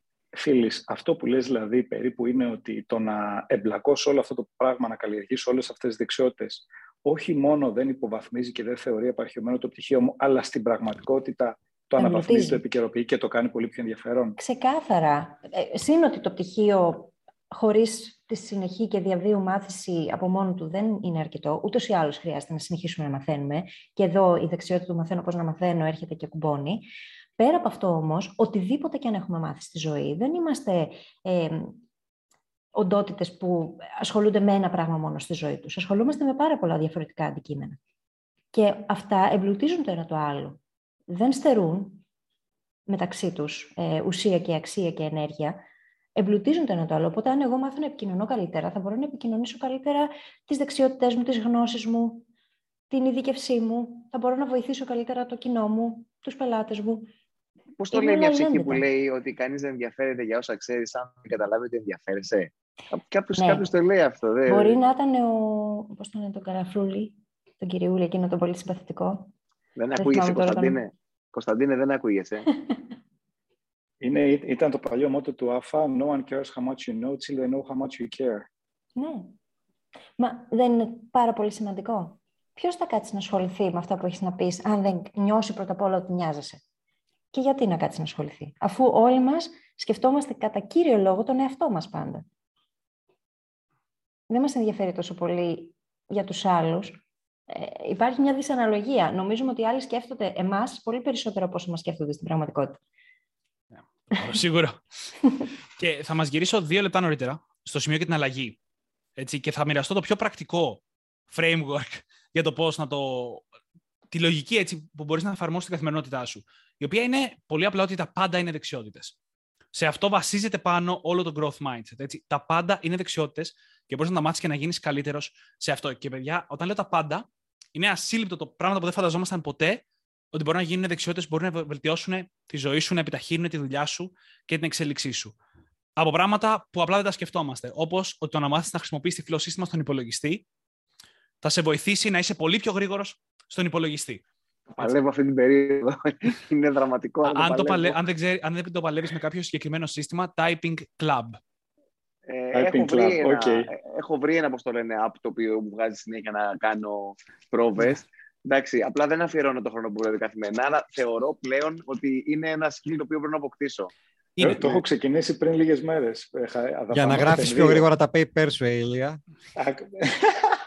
ψάχνω, ψάχνω να βρω τρόπους, αλλά ε, είναι, πο, είναι, πολύ, είναι, πολύ μεγάλη, είναι πολύ μεγάλη διαφορά που μπορεί να κάνει όχι μόνο το touch typing, αλλά κάθε μια τέτοια δεξιότητα προσθέτουμε στην εξίσωση, πολλαπλασιάζει λίγο. Και βασικά μαθηματικά, έτσι, όταν πολλαπλασιάζεις πολλά μικρά νούμερα, γίνεται πολύ μεγάλο το αποτέλεσμα. Αδεξιότητα είναι το να μάθεις να γουγκλάρεις. Το να ξέρεις πώς να βρεις πιο γρήγορα αυτό που θέλεις. Στο δικό σας κλάδο είναι τεράστια δεξιότητα. Γιατί πρέπει να βρεις papers, πρέπει να βρεις references. Και όχι μόνο πώς να γουγκλάρεις, αλλά πώς να κάνει. χαγιά.com. Πώς να κάνεις research. Αυτό. Αυτό είναι ναι, συγκλονιστική δεξιότητα η οποία λείπει σε συγκλονιστικά μεγάλο βαθμό. Πώς να πάρεις το paper που, που, στο οποίο βασίζεσαι για να κάνεις δουλειάς αυτή τη στιγμή, να πας στα references να μπορέσει να κρίνεις ποια references αξίζει να μελετήσεις, να τα ακολουθήσεις, να μπεις πιο βαθιά, να δεις από πού θα το κυνηγήσεις. Και πάρα πολλές ακόμα δεξιότητες. Το να μιλήσεις στην κάμερα. Το πρώτο μας επεισόδιο που ηχογραφήσαμε, το πετάξαμε. Ήταν χάλια. Κυρίως εγώ ήμουν χάλια, γιατί φίλος το έχει ξανακάνει. Αλλά μπήκαμε σε μια διαδικασία και αυτό είναι δεξιότητα.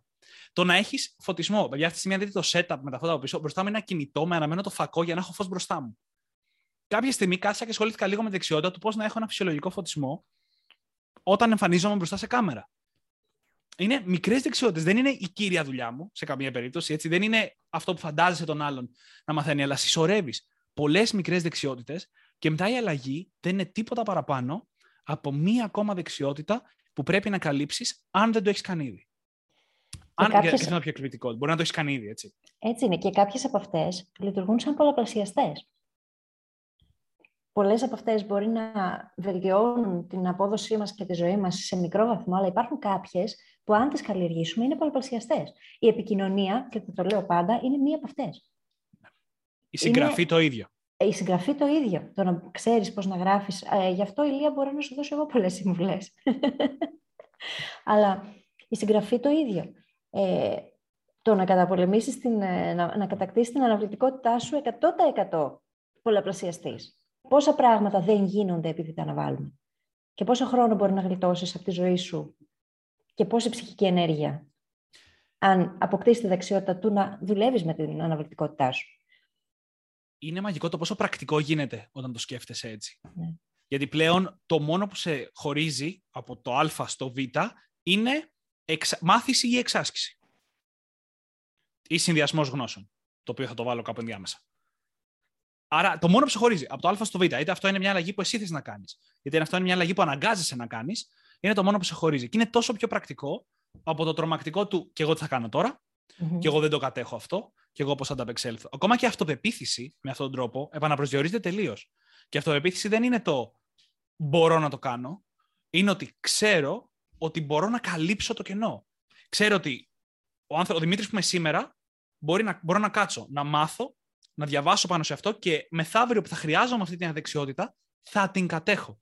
Είναι η αυτοπεποίθηση ότι μπορώ να μάθω, όχι ότι το ξέρω Το οποίο, αν, αν αυτή τη στιγμή είσαι σε ένα κύκλο τέτοιο, ξαφνικά το πολλαπλασιάζει, δηλαδή τον κάνει τερά... πολύ, πολύ μεγαλύτερο το κύκλο με στον οποίο νιώθεις αυτοπεποίθηση. Πολλαπλασιάζει τη ζώνη άνεσης, πρακτικά. Πάρα πάρα πολύ, πολύ εύστοχο αυτό το τελευταίο. Θα έλεγα ότι για να σας ευχαριστήσω όλους για την υπέροχη συντροφιά και συζήτηση που κάναμε σήμερα, ότι είμαστε ένας επαγγελματικός κλάδος ο οποίος στερείται αυτού του είδους την αυτοπεποίθηση και ότι κατακτώντας μία σειρά από τέτοια πράγματα θα μπορούσε να δημιουργήσει τις προϋποθέσεις για να πορευθεί στο αύριο με ασφάλεια, όντας ακόμα περισσότερο χρήσιμο στην κοινωνία, στην πολιτεία και στις τοπικές μικρές κοινότητες που φροντίζει κάθε φαρμακείο που μας βλέπει και μας ακούει. Δημήτρη και φίλοι, σας είμαστε ευγνώμονες για την ε, σημερινή συντροφιά. Νομίζω ότι το, το ευχαριστηθήκαμε παραπάνω από ό,τι πρέπει. Χίλια πλαστρή θα και εμείς. Βάλτε στους χίλιους ε, πλαστρή τώρα από εδώ και πέρα. εγώ, εγώ αυτό που κατέλαβα από τη συγκεκριμένη συζήτηση είναι ότι μόλις τελειώσαμε το μεταπτυχιακό αυτό και την διπλωματική που με ταλαιπωρεί αρκετά, το επόμενο μου project θα είναι ο εαυτός μου. Ε, θα το καλύτερο project. Να πάω ένα, πίσω, ένα βήμα πίσω σε όλη αυτή τη γνώση και να αρχίσω να δουλεύω λίγο ξανά με, με, με μένα, με τα skills τα οποία πρέπει να, να έχω εγώ για αυτά που θέλω να κάνω στο μέλλον. Ναι. Αυτό, αυτό μου μένει εμένα αυτό. Αμήν, Ηλία, μακάρι να το κάνεις και Άσε. ο Διαμαντής το ίδιο. Διαμαντή, πρέπει να δεις το επεισόδιο για το side hustle που έχουμε κάνει τα παιδιά. OK. Okay. Και... Το πιάσα το υπονοούμενο. Πολύ υπονοούμενο ήταν ο Κακονίκος σήμερα. Μπροστά στα εκατομμύρια των θεατών μας. Νομίζω ευθέως το, το πει Κακονίκο. Λοιπόν, ευχαριστούμε πάρα πολύ. Και εμείς ευχαριστούμε. Ε, εμείς ευχαριστούμε. Καλή επιτυχία για τη συνέχεια, καλή δύναμη. Καλές γιορτές. Καλές γιορτές. Να είστε ασφαλείς και εσείς και οι ακροατές σας και εσείς οι θεατές μας και οι ακροατές μας. Και θα τα πούμε του χρόνου. Το παίζουν δίπλα κάποιοι. Ναι. και ναι, θα τα πούμε του χρόνου. Μπορεί να μας ξεφωνήσει ο Κακονίκος ότι έχουμε τρίτη σεζόν ξαφνικά. Έτσι τα μαθαίνουμε εμείς άλλωστε. Είναι δεδομένο ότι θα έχουμε τρίτη σεζόν και έχουμε ήδη του πρώτου δύο καλεσμένου. Απλά δεν σας έχουμε πει ακόμα. Α, ούτε με είναι, είναι, teaser. Είναι teaser. Μην, okay. μην αποκαλύψεις τίποτα. Έχουμε συγκλονιστικά Πάμε άλλο διεθνές επεισόδιο να ξέρεις. Πάμε για δεύτερο yep. διεθνές. Όχι, Θεέ μου. Καλό βράδυ. Πάρα πολύ για όλα. Καλή συνέχεια. Γεια σας. Καλή συνέχεια. Καλό βράδυ.